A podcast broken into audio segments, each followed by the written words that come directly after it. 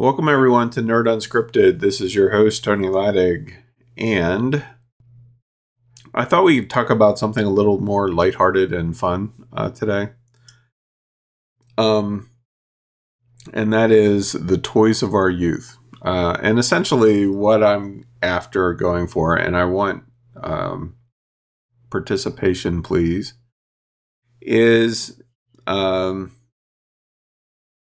the stuff that we played with as kids. like, how did you entertain yourself as a child?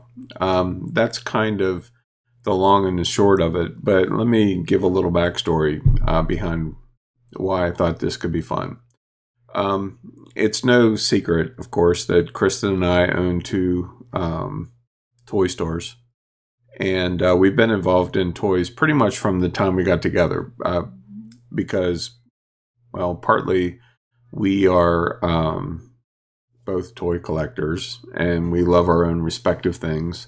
Kristen's big thing is has been um, Legos and uh, Captain America uh, toys, uh, Deadpool, R two D two, um, Wonder Woman. You know, a lot of those types of themes. Whereas I've been more lately like uh, Star Wars, of course, but also dinosaurs, robots, um, Bugs Bunny, and related characters. I, I'm looking around my office. Dinosaurs, of course. There's there's so many that so many themes that I have going on here in my office, like even Godzilla and stuff, but then also Apollo rockets and those kinds of things and let us not forget rocks and minerals, which aren't really toys, but still. Um, but one of the things that's been interesting in hers and my journey together, um, like we started dating like this this past weekend four years ago, and it was right after um, we had our uh, photo outing in the Smokies, which I know Mark is here. He was there. Um, Val was there. I don't know if she's here today. Um, and uh, a couple others. And we had a really good time. And so I left there, and, and Kristen and I met up in Asheville um, and spent some time there. And it was super cool. Um, and our first Christmas together, um, the day after Christmas, we went to a toy auction, and it was the first auction she had ever been to. Um, it was the uh, not my first auction by any stretch of the imagination because I've gone to them ever since I was a kid uh, with my grandparents. But uh, it was the first auction that I ever went to that was solely focused on toys. And it was a wonderful experience. it was just insane. Um, they had like a thousand lots, and you name it, they had it there probably for toys. And it was a lot of fun and so through that experience, plus um, the uh, collecting that her and I were doing, led to us having um, our uh, antique booth, Precious Pastimes, where we ended up at the end with having four different booths. But it was our first foray into toys as sellers and into retail in general. And uh, so, you know, many of you have seen pictures from the past where we literally constructed a toy store um, inside the antique mall that we were in, Black Rose. And uh, it was a lot of fun. But what was interesting was that we started off selling some pop culture, but more antique toys. Um, trains and tin toys, trucks, you know, like the classic Buddy L's and classic games and a lot of things like that. And then we realized that while those sold um, pretty decently, uh, pop culture seemed to be more the thing, which was fine with me because, you know, Star Wars and all of that. And so we started moving more into pop culture and high end Barbies and um, doll furniture and just different things like that, superheroes and stuff. And um, they did extremely well and then word got out into the um, antique mall that toys were selling because uh, they were selling for us because we were crushing everybody uh, from a sales perspective and uh, all of a sudden everybody is selling toys in the antique mall. It was a noticeable change, and so as a result, our sales dropped off, and then the mall where the place is located um, kept losing more anchor stores and all of that. So today there's just no traffic, and so we saw the writing on the wall. Uh, like now, a toy box on a bad day, we make more than what we made in a month at the antique place, where that wasn't always the case. Um, so, anyways, it was a fun adventure, and now between our two stores, we have um, educational toys covered um, in spades. We have pop culture covered in spades, and uh, it's been a fun experience. But I was thinking about it the other day. You know, with all the toys that we have and all the toys that we sell, um, I was thinking back to whenever I was a kid and what I played with the most. Um, like what interested me as a child, um, beyond playing with the box that whatever toy came in, which seems like we all uh, kind of do at one point or another, us and our cats, you know. Um, but I have some very clear memories of uh, toys, and play was different then, it seems, compared to today. I mean, I don't know if you've taken time lately to walk through like um, Target, for instance, their toy department, or Walmart. Um, toys are a lot different today than what they were when um, I was a kid. And most of you are right around my age, maybe a little younger, maybe a little older. Um, and I'm in my mid 50s, you know, so toys are a lot different uh, today. In some respects, I love what's happening with the toy lines. Um, it's a reflection of um, trends in media. You know, used to be that our primary media input was, you know, three stations before Fox came along, and whatever we saw on those shows and toys aligned with those and the movies uh, that were in the theaters.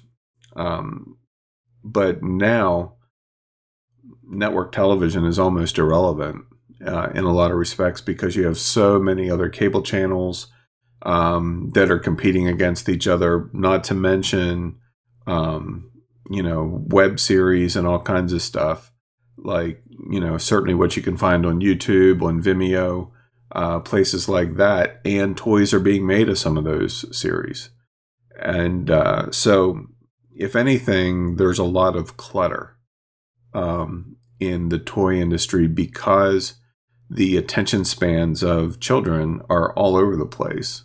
You know, I mean, my grandkiddos probably watch at least Maya and Wyatt uh, probably watch more programming, quote unquote, in the form of YouTube videos and unboxings and stuff like that, um, which of course didn't used to even be a thing. You know, going back just a couple years. Um, uh, and so as a result, that's had a huge impact on um, toys as well. So if you take myself, for instance, and rewind back, I don't know, 40 years um, or more, 45 perhaps, to whenever I was like, you know, five to 10 in that time period.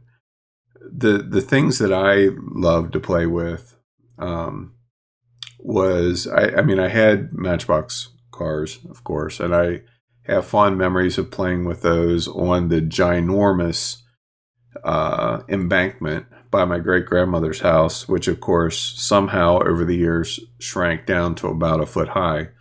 but whenever I was a kid, it was like 30 feet high, or so it seemed. you know how that goes. Um, and uh, so there was that. But then my dad, a lot of my in- influences I recognize are really because of my dad um, and what his interests were at the time. Uh, so it was like um, we had slot cars, um, like Tyco and Aurora slot cars. And so we would race them a lot. Um, we had HO trains. Um, Dad used to be into like American Flyer and Lionel, but he got rid of most of those before I came along. Um, and uh, so I kind of made up for lost time. because I have a huge train collection. But um, HO was really um, a thing for us, and we would build like these, gosh, 12 by 24 foot platforms with lighting and mountains and all of that. And I mean, they were just huge, multiple room uh, layouts. You know, they go all over our basement and everything. And uh, so that was a big thing for me. Um, football, I really enjoyed. So I had those big metal football things, you know, where you line up all your players and they have like the little felt football and the little like plastic finger type things. And then you put everybody in place and then you turn it on and it vibrates and everybody moves around and stuff, you know. I remember playing that. Um, and then whenever I was uh, a bit older, like in my early teens, of course, is when video games came out. So um, whenever my best friend got Pong, that was like the greatest thing in the world. We would play for hours. And then, of course, Atari 2600s came out and it was all over for me. But I hit the gaming scene a little too, like, I was a little too old uh, for whenever I hit the gaming scene. So, consequently, like, video games to me, um, well, A, I suck at them, but uh, even more than that, like, upright arcade games, um, which really hit their stride in the early 80s uh, I I enjoyed. I mean, I was in my early twenties then, and so they were a lot of fun, and I spent a lot of quarters uh, playing those. And so they're still my favorites, which is why you know whenever we put our classic arcade in Nerdvana, we went for the classics. You know, um, and so all of those that I loved uh, in my early twenties, like Galaga and Centipede, and all of those, I can still play today. But Xbox One and PS4, while I have those, um, I royally suck. I mean, the games try to kill me because I'm such a bad player. It's like, we don't even want to play with you, so we're just going to knock you off. But true story, actually. But anyway, back to the toys. Like, my dad was a volunteer fireman, and so um, I grew up with a keen interest on um, fire related stuff. So, you know, I still have his his fire engine from whenever he was a teenager. I want exactly like it. Um, and uh, you know, some of those kinds of interests, of course, trains with, as I mentioned, um, not just like the HO scale trains, but we would go train watching. And so, you know, I, um, whenever I was a young kid, uh, the uh, trains had mostly already switched away from steam engines into diesel. So I didn't really get to see much in the way of steam engines personally myself. I mean, there's always a few exceptions um, where you could still see them in action, but it was more as a tourist thing than, you know, in um, real use. Uh, but those were the things for me. Um, and then, of course, science.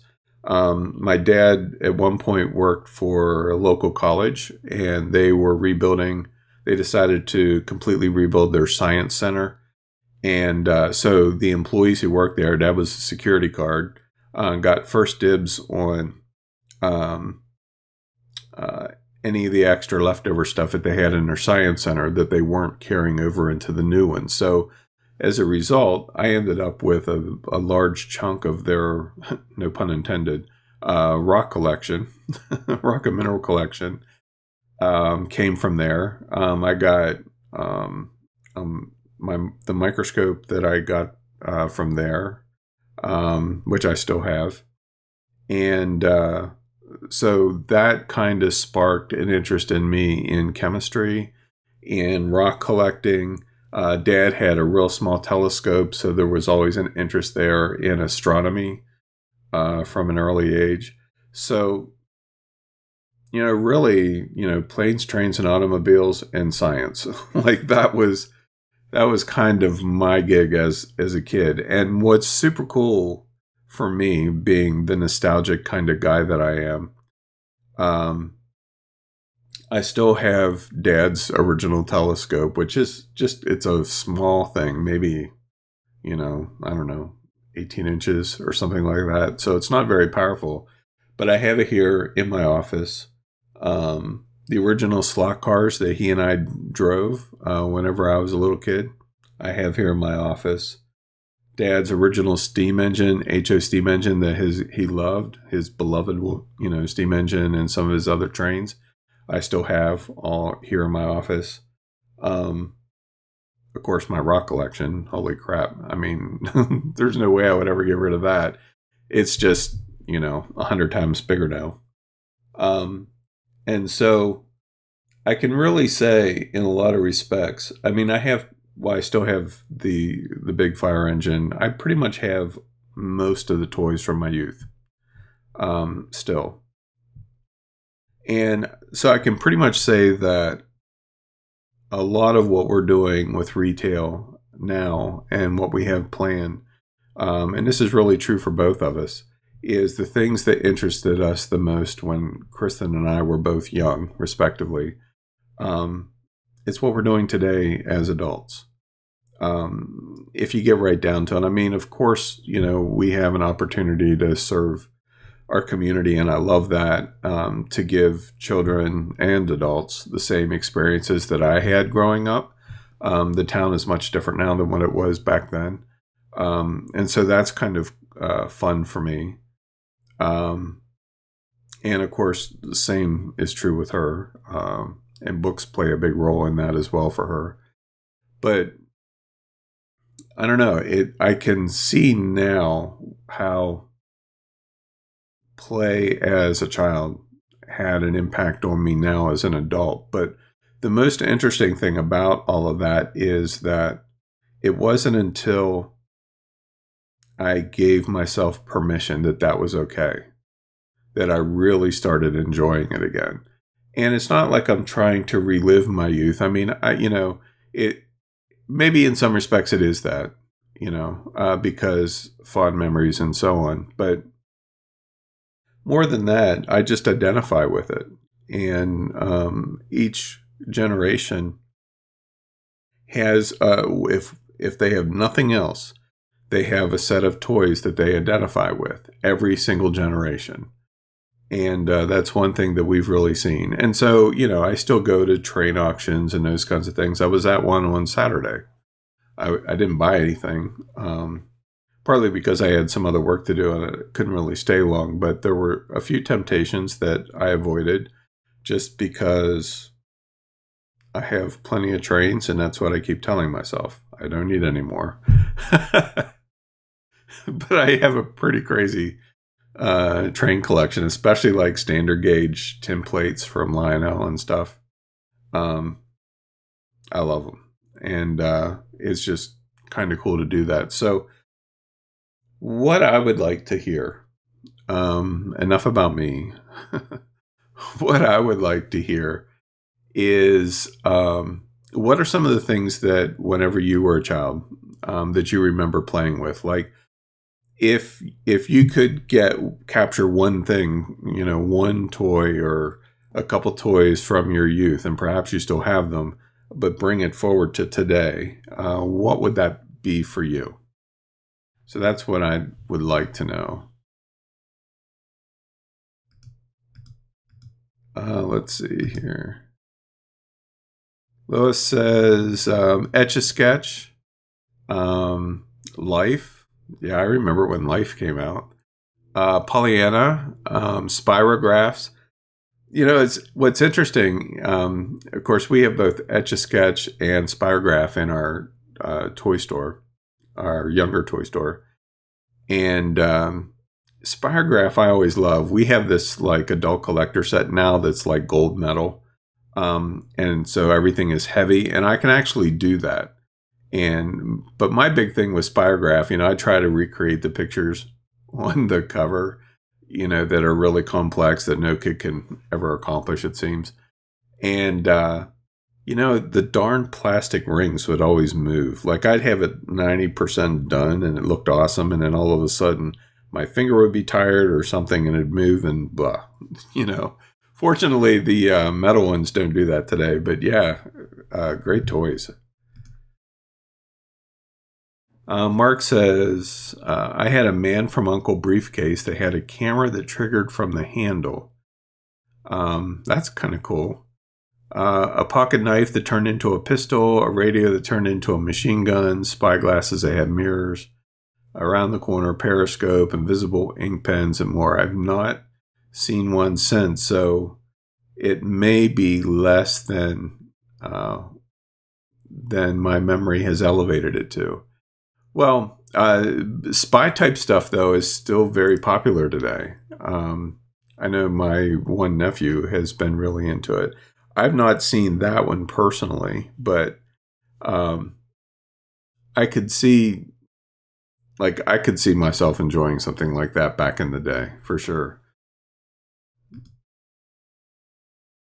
Uh, Tony says we didn't have room for HO, so we had double O, or yeah, double O. Yeah, um, I've I've recently I mentioned about Temptations at the train auction on Saturday. Uh, one of the one of those temptations was that they had a number of lots that were Z gauge, uh, so the real little tiny ones that run. You have N gauge like HO, then N gauge, and then Z gauge, and so Z gauge is like about half the size of N and uh, I have one. They're referred to as suitcase or briefcase trains or whatever um, because they're so small. So I have like an entire layout for Z gauge that for HO would be like a four by eight sheet of plywood, but this thing is like maybe 18 inches by 24 or something. So if even that, I don't even think it's that very small, but super cool. Um, and surprisingly, the trains cost almost as much as like HO and O gauge, I guess because they're much more small. But yeah, given the the standard gauge and uh, O gauge trains that I have, going with Z gauge would be much nicer because I they take up a lot less space.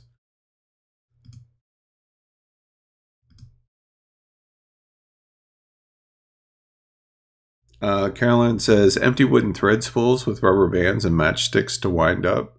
Uh, jacks, pickup sticks, spinning tops. Um, the game Sorry. Yep, I remember all of those. My sister and I would play jacks for hours and pickup sticks as well. I remember. Mark says, I'm not reliving my youth. I've been told I never left it. Um, I think I left mine for a while.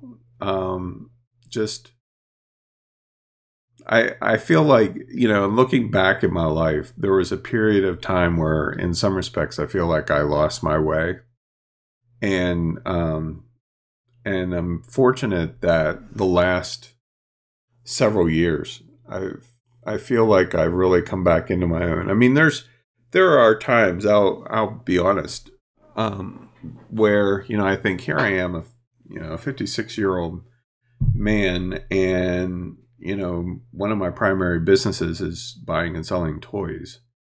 And of course you know if any of you have ever seen pictures from my office it's it's a bit uh curious at best we'll say. Um it's a, like a wonderland but so there are there are brief moments where i feel like why am i doing this? or why you know why is this even a thing for me? But that only lasts about five seconds because one of the great discoveries I've made in life is that it's okay to be whoever the hell you want to be. And if other people don't like it or they complain about it, tough. Go live your own life, you know? I refuse. I spent a lot of my years trying to conform my life into other people's image of how I should be and live. And I finally got over it, finally moved past it. And so now it's like, if you don't like who I am as a person and what my interests are and all of that, I'm sorry, but I'm not changing. That's like I'm embracing who I am fully as a person. And if that means that I have, you know, giant transformer sitting in my office next to dinosaurs and robots, other robots. That's who I am. You know, so tough. and I, I have to be honest, it is incredibly freeing. It's incredibly freeing to embrace who you are as a person fully. Um, I maintain, and this opinion really got its origin with Kristen um, whenever she went through her play expert training, is that uh, adults have forgotten how to play uh, because they see it as childish, and it's not. It's childlike is what we're after, and um, you think about whenever you're a child and your imagination is running free, your creativity is running free. Like I watch my grandkiddos play and the conversations that they have and the way they think about things and everything. And it just makes me smile. You know, we lost that in the sake of being serious and adult like and all of that when in reality, um, there's a lot that really is messed up in the world today because we've tried to act like adults, whatever that even means, you know. So, anyway. Um, Kathy says one of my favorites was some sort of a plastic projector that you would shine a picture and it would project the picture on a piece of paper and you could draw and trace the image on the paper. Also, all the art supplies I had to draw in color then there came a ball that I could hit against the wall in the carports in our apartments. I spent a lot of time outside in those days. Yeah, um, art was pretty big for me too, um, especially back then. Um, colored pencils was kind of my thing because um, I love to draw. Uh, we have a magazine here in Pennsylvania called Pennsylvania Game News, and my dad subscribed to it whenever I was a kid. And so, whenever the latest issue of Pennsylvania Game News came, which always featured some kind of a illustration of um, animals common to Pennsylvania. You know, so like uh, white-tailed deer or a black bear or ruffed grouse or something like that. So every time a new issue would come, I would set out to uh, draw that. Um, that was like one of the things that I loved to do was redraw um, you know whatever was on the cover of the latest issue. But uh, the uh, projector thing that you're mentioning is kind of funny. Um, I actually have a brand new one setting out in our play space that we just got a little while back uh, for that exact reason. Again, um, we were using it on a bit larger scale uh, for some of the prop ideas that we had for Nerdvana, but it's kind of cool. Like I I made it a really good reason why we needed to get one of those, but ultimately the root of that went back to whenever I was younger. For sure.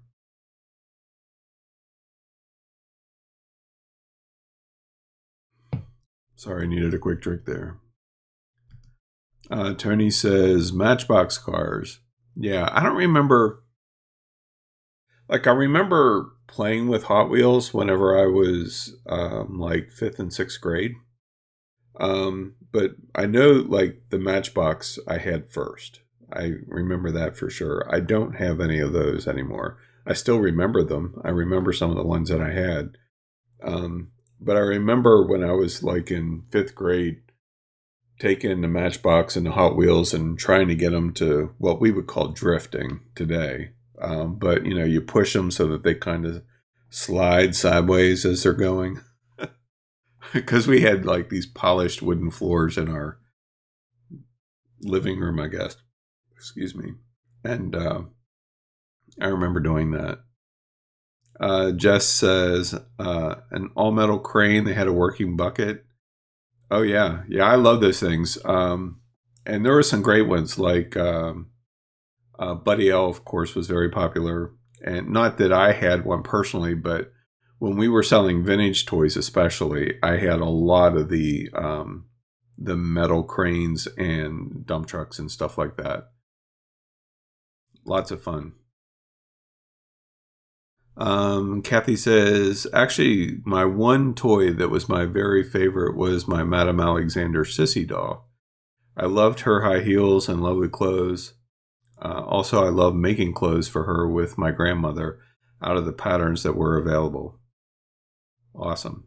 Yeah, it's uh, to me, I don't know what size those Madame Alexander dolls were. I know Chris and I sold some smaller ones um, a couple years ago, but um, I really like seeing the uh, like the 18 inch dolls and the popularity that they really have today.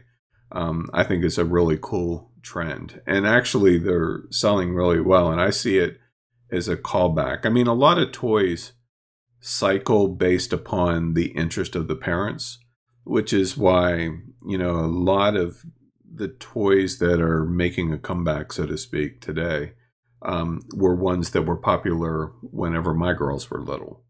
You know, so go back, you know, toys that were popular 20 years ago.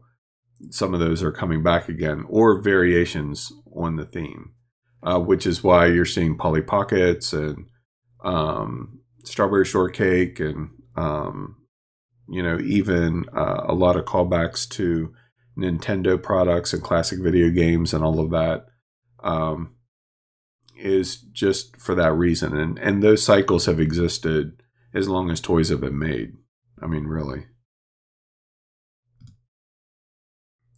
Uh, Val says, uh, I had a little metal gas station and garage with a cranking elevator that raised cars to the top of the garage and a spiral track for the cars to roll down. Loved it. Um, yeah. I didn't have any of those as a kid. Um, but because uh, probably couldn't afford it, honestly. But um, I had several of those uh, when we were selling vintage toys. They're all gone now, but um, definitely um, I had several of them, and I bought them just because I didn't have them whenever I was a kid. That was one thing about buying the vintage toys was um, it gave me an opportunity to experience a lot of those toys that I, you know, we couldn't afford whenever I was a kid. And so just to be able to buy them and have them for a time, even though ultimately they passed through, um, was a lot of fun uh, for us and uh, for me especially.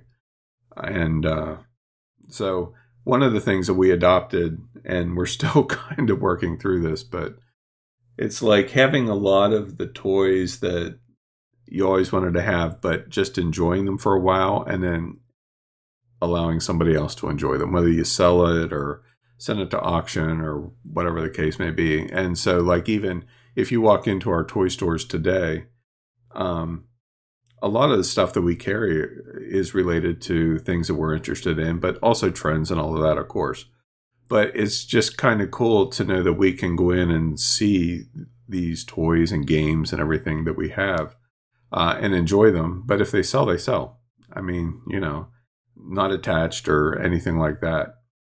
And uh, it's kind of cool. But I also, for a while, got into collecting uh, some of the classic tin toys, like the wind ups and stuff, like um, Japanese robots from the 50s and um, uh, some of the older toys from the 20s and 30s. Um, I just love like Little Abner and um, and his dog ear band. So it's like a piano and you wind it up and um, they would all bounce around and play rhythms and all that kind of stuff. Um, you know, some of those kind of toys that I had for a time that I bought at various auctions. And I just sold off all of my tin toys, I think, with one or two exceptions, because we had like wind up uh, all tin uh, Ferris wheels, like from Disney and all of that. Um, uh, the little ski lodge kinds of things, and uh, a lot of those. But I sold all of those off and actually made a very nice profit off of them. But it was fun to have them when I had them. Uh, Kathleen says uh, watercolors, paper dolls, um, which she drew her own, pastel pencils, and sketchbook, and a toy sewing machine. Very cool. I had I actually at one point had some of my mom's uh, paper dolls. I don't know whatever happened to those now I think about it, but I remember seeing them. Actually, my sister may have them. Come to think of it. Um, Suzanne says Lincoln Logs and marbles. Yes, absolutely. I I love both, and uh, Kristen and I bought lots of both of those a few years back when we were doing that. And uh, yeah. See, you still have a lot of those toys today, but toys are different now. I don't know. Like to me, and maybe again, it's because of my age, but I just don't see like LOL dolls, you know, 20, 30 years from now, adults going, Oh, do you remember when we had the LOL dolls? I love those things. And maybe that is a conversation that'll happen. I don't know. But uh, Lincoln Logs, uh, Frank mentions erector sets. Um, yeah. Erector sets I really enjoyed just because of science, you know. Um, I, believe it or not, I actually at one point, um, this is when I was a little bit older as a child. Um, I wanted to either be a, an architect or I wanted to be um, an archaeologist, like one or the other. Ended up being neither, but still interested in both. Uh, but one of the other things, speaking of Lincoln Logs and uh, erector sets, uh, there was this toy out, uh, a building toy called Girders and Panels or something like that. Um, I still have one. I found one at an auction and I still have it. It's in our storage. But um, it's like these little plastic girders that look like real girders, you know, that you build skyscrapers from. And then as you built them up, there were these like flimsy plastic panels that you could attach to the outside. So it gave you the ability to build these skyscrapers. So it was one of my favorite toys. I would say, see, whenever I would have been in like seventh, eighth grade, I would guess. Um, I enjoyed playing with those and building these skyscrapers. But what I would do is I'd build them out behind my grandmother's house. And then um, I had access to like little firecrackers and M80s and stuff like that. So, you know, for whatever reason, I was always obsessed with blowing shit up, as I've shared before. But I would build these skyscrapers out of this panels and girders set and then blow them up using firecrackers. Um, so I got a lot of enjoyment out of that as a kid.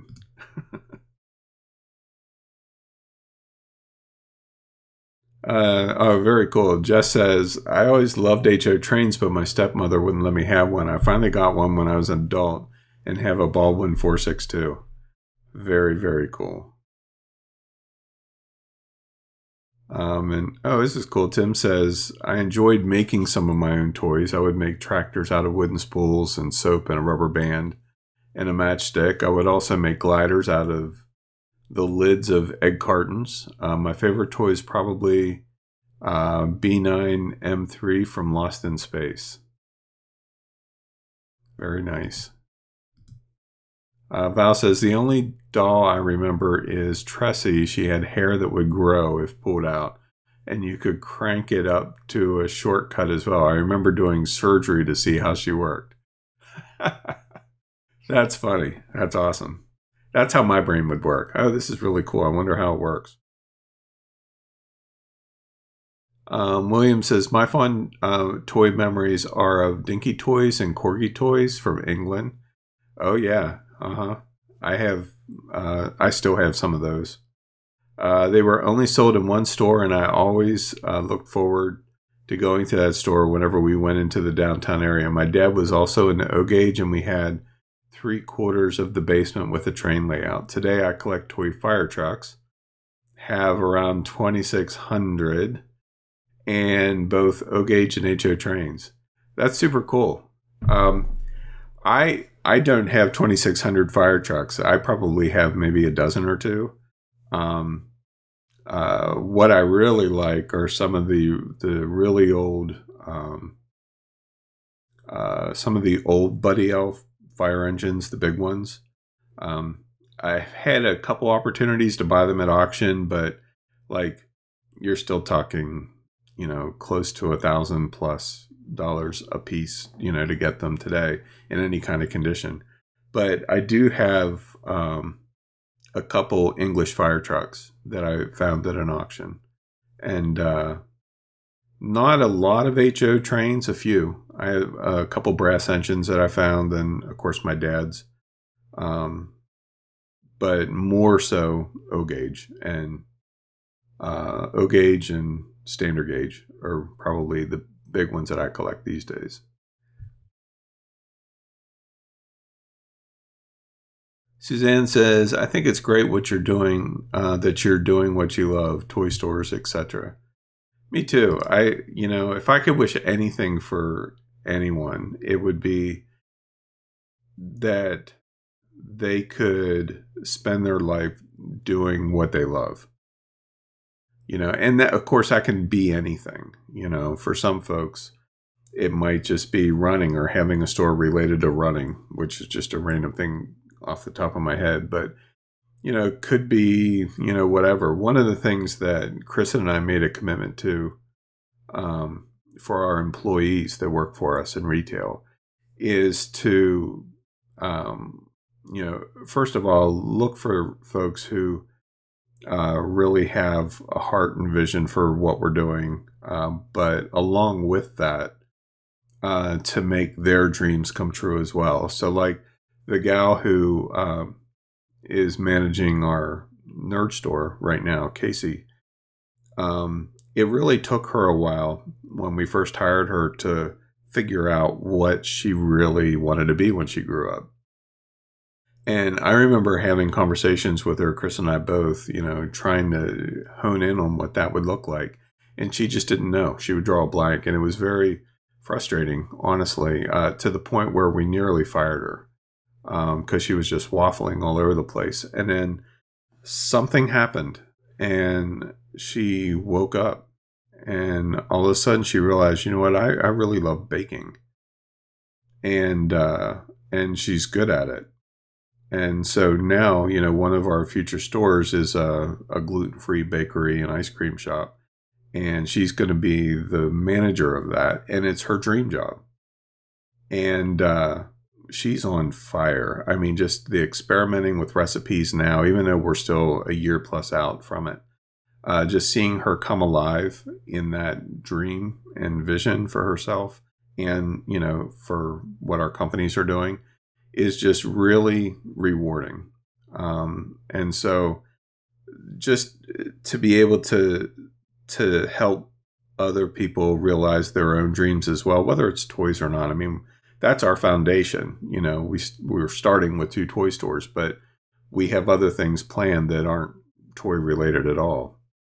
Um, but just to to really dive into that and help other people realize that same experience is incredibly rewarding and a lot of fun. Um, Mark says, I also had a number of cardboard vehicles that I ordered out of the back of comics by saving up 10 cent soda bottles. They were printed heavy duty waxed and extra thick. I had a Spitfire plane, a tank, and a submarine. They came flat. Uh, when you put them together, you could get in them. Holy cat, crap. I didn't realize when you first started talking about that, I was thinking like little models, but um, that's huge. Uh, they were printed on both sides, so buttons, levers, and screens were all there. They were awesome, complete with Flintstone foot power. This thought just popped up. I'd like to explore making some of these. That's super cool. I didn't even know those existed. Um, it's cool that that you had those. Uh, Mark says, "I wish you, I knew you wanted a projector. I have one. I'm putting up on eBay.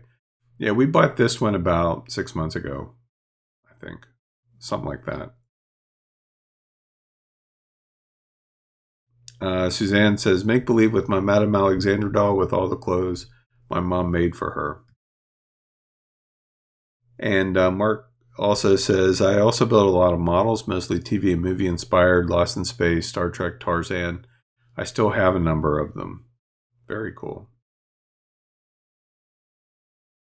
And uh, Tim says, I had a Dick Tracy cap gun, a toy pistol. I can still remember the smell after I fired it. Probably not uh, PC today, but uh, a good memory for me. And no, I didn't become a gun owner as a result.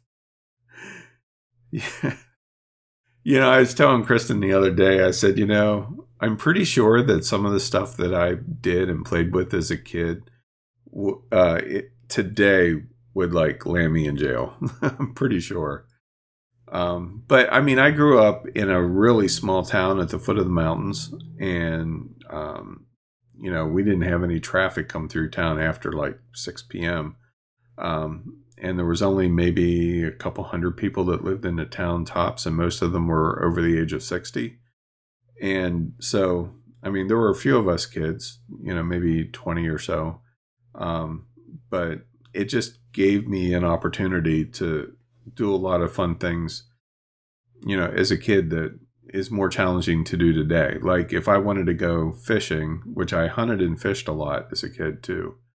So not really toys, but still. Um, but if I wanted to go fishing, which I did a lot, especially in the summer for bass, there was a pond that was, you know, a quarter of a mile from my house, uh, big pond, and lots of great fishing.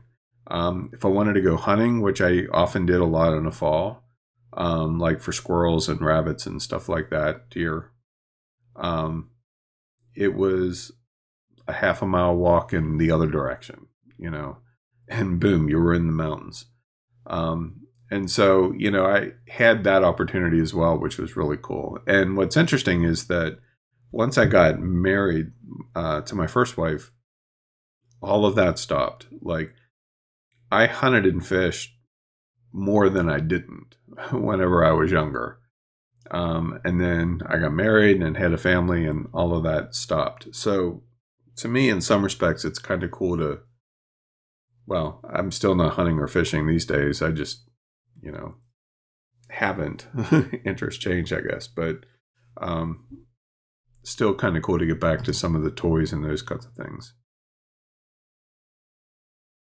Um, Val says, Yes, I used to collect Betsy McCall paper dolls. My mother subscribed to McCall's magazine, and the new Betsy McCall paper doll page would come every month.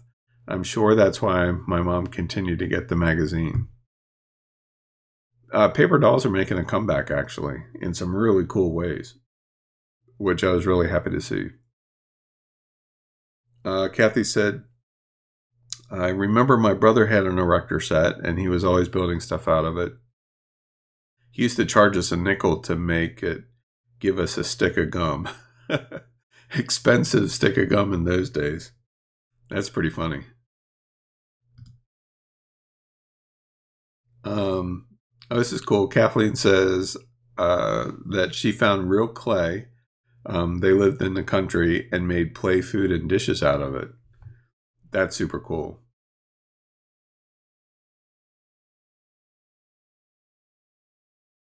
Oh, interesting. Uh, Tony says, I once had the opportunity to work at Corgi Toys headquarters in the UK. I spent ages looking through their displays of past models, 50 years, 50 years plus old at the time, and really enjoyed myself. Yeah, I, I think I would enjoy that as well. There's something about like I don't know, like even looking at any of the old classic toys. And one thing, I get this uh, magazine called Antique Toy World. I get it every month. And it's mostly just advertising for upcoming toy auctions. And um, it's crazy what some people will spend for old toys, like tens of thousands of dollars. Um, but I enjoy a, a, lot of the toys are before my time, uh, more like my dad's time, but just seeing what was made and available for kids to play with um, uh, over the years has always just fascinated me, you know, um, because that's when we are at our most innocent. That's when we're at, um, in many cases, at our most imaginative or are most creative. And so, that's why I think I have such a respect for um, for toys and what you know we played with when we were young because in some respects it contributed to who we are today you know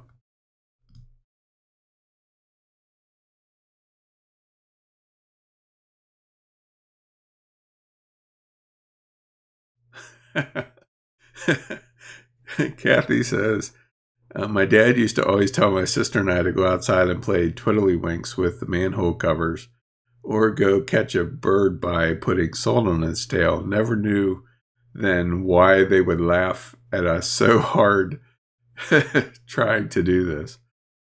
Oh, that's funny. The humor of parents.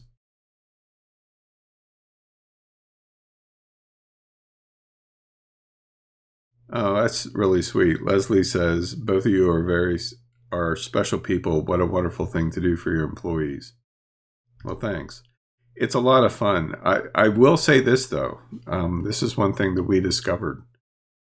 Um, is that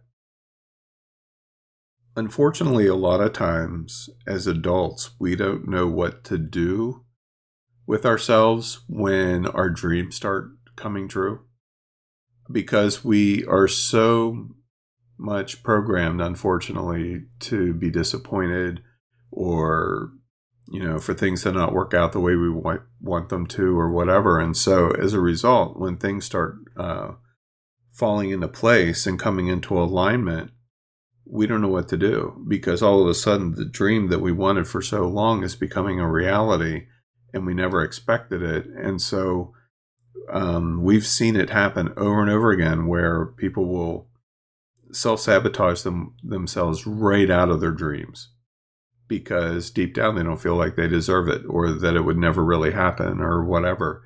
And so, one of the things that we actually had to implement um, in our company is regular meetings with uh, some of our managers who we have future plans for just to make sure their headspace is where it needs to be so that whenever they step into their dream, like Casey with the bakery and all of that, that they don't sabotage it somehow.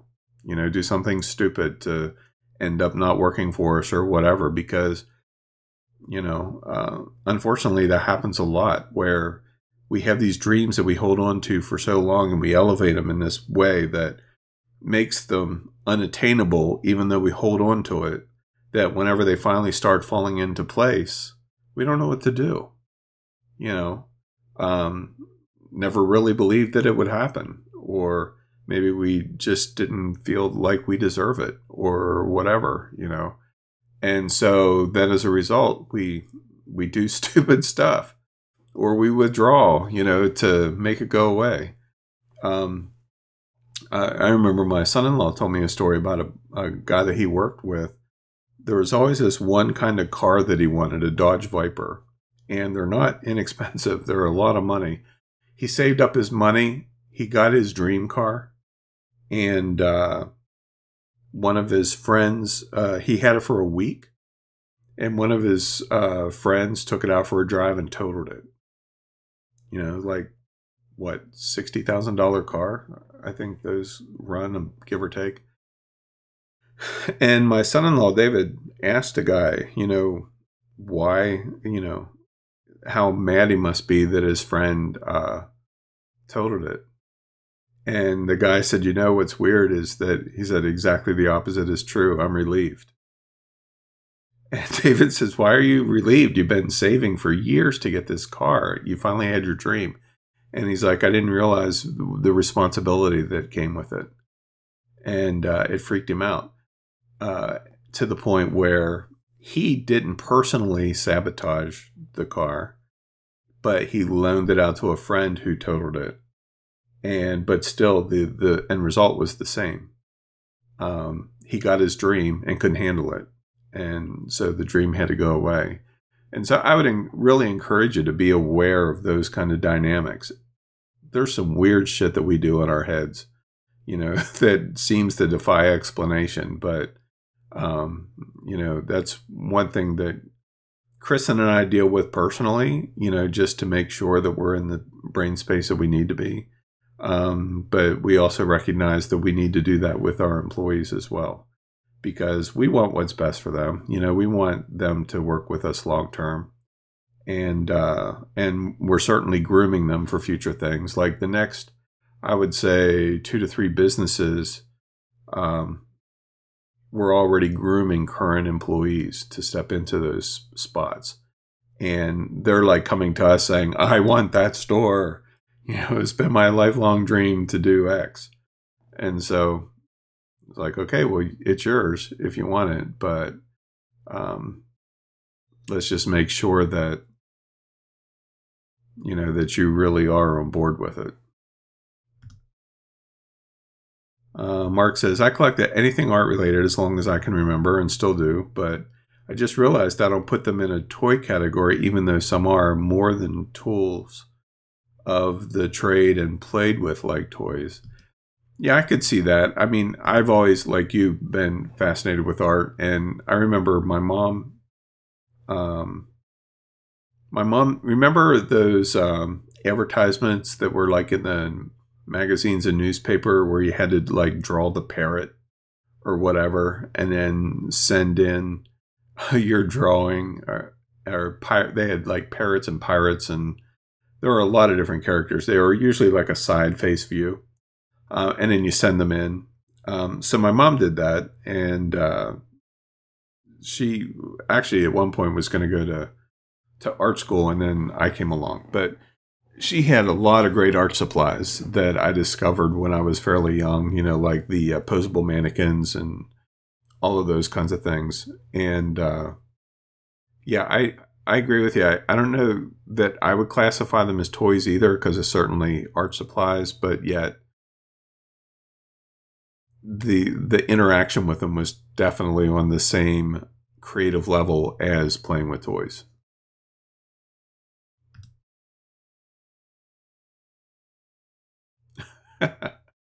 Kathy says racing snails was always a good pastime. Loser got the salt on their snail. Uh, gross these days. That's pretty funny.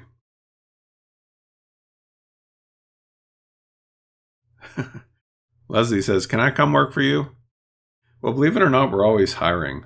Um, we're well. Let me reframe that. We're always looking for people. Um, not always hiring, but uh, we are looking for um, some folks related to our nerd store. My daughter, one daughter, is going to start working for us part time, um, but we need to find somebody who really knows RPG games and some of that. Warhammer and some of those kinds of games so they can run tournaments for us. Um, but yeah, we have, um, well, we have our two stores currently, and we have at least five more planned, uh, five stores. Um, maybe more actually, and then um, five or six. I don't. Re- I don't keep track well, I do keep track, but five or six, and then of course the um, science center, you know, which is after.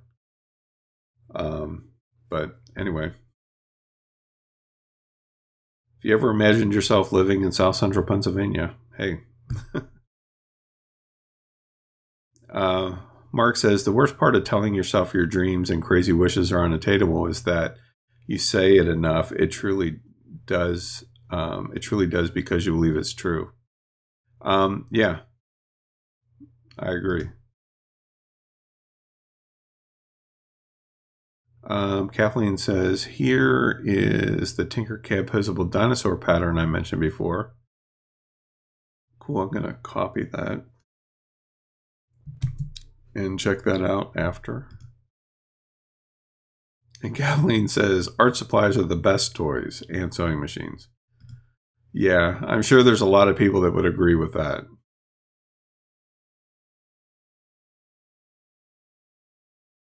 And she also says, My Epson printer with waterproof, fade proof ink is one of my favorite toys. Yeah, I, I think I could say that. I mean, I have a, um, mine's a Canon.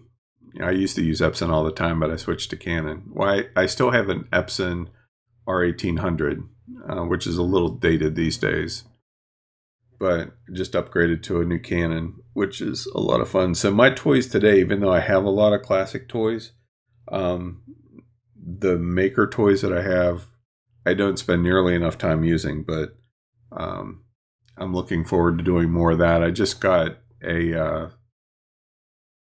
um, a vacuum form machine uh, yesterday. I ordered it almost two years ago, and it finally came. Uh, it's a desktop vacuum former, so I'm looking forward to experimenting with that. But um, you know that 3D laser printer and Cricut machine and those are all the fun toys today, for sure. Mark says, I never realized it was your mom that inspired your art bent. My mom also wanted to go to art school and inspired me. I went to art shows before I could walk.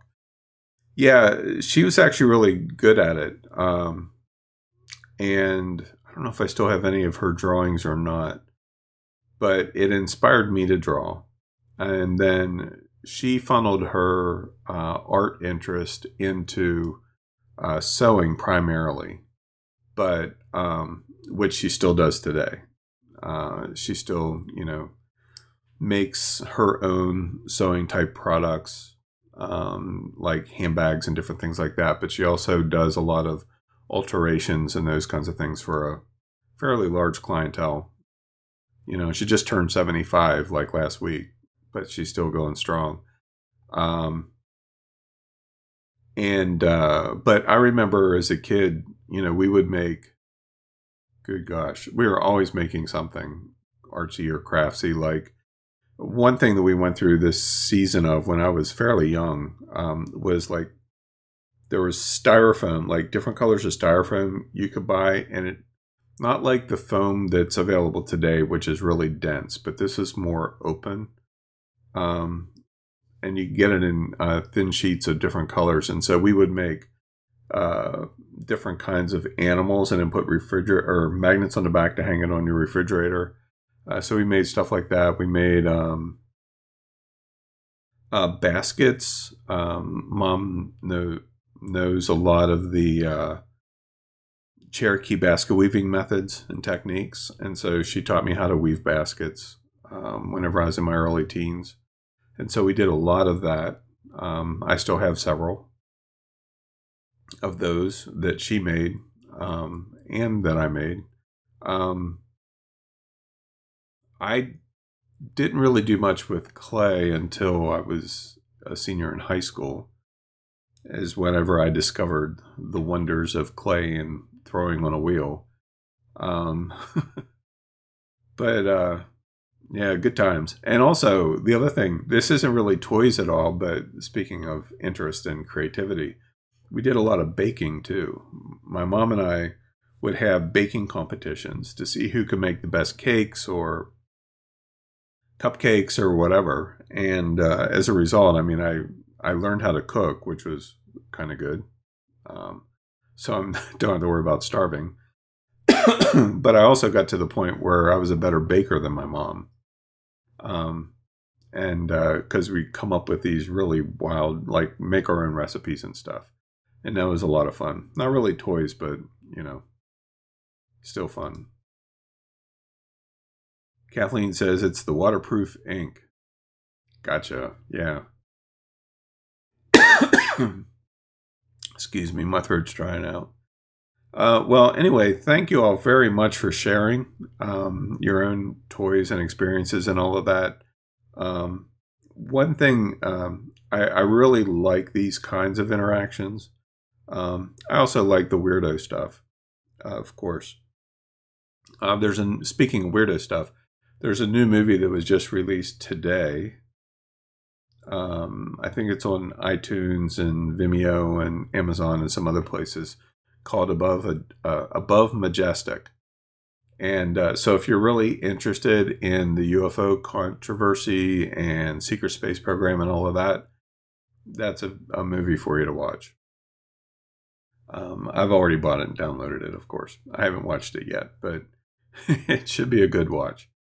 Um, but I was thinking about in the future, probably not next week, but sometime in the future, another conversation like this that I'd love to have is um, some of your favorite books, like books that were really transformative um, to you at some point in your life or whatever.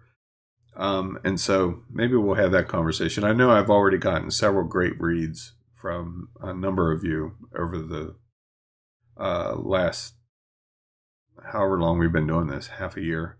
Um, and I appreciate it. Usually I buy pretty much every recommendation that I get.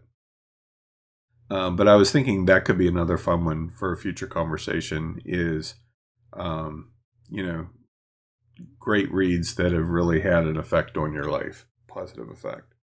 So, anyway, I hope you all enjoy the rest of your week, and we will meet up here again next Tuesday at 10 a.m. Eastern.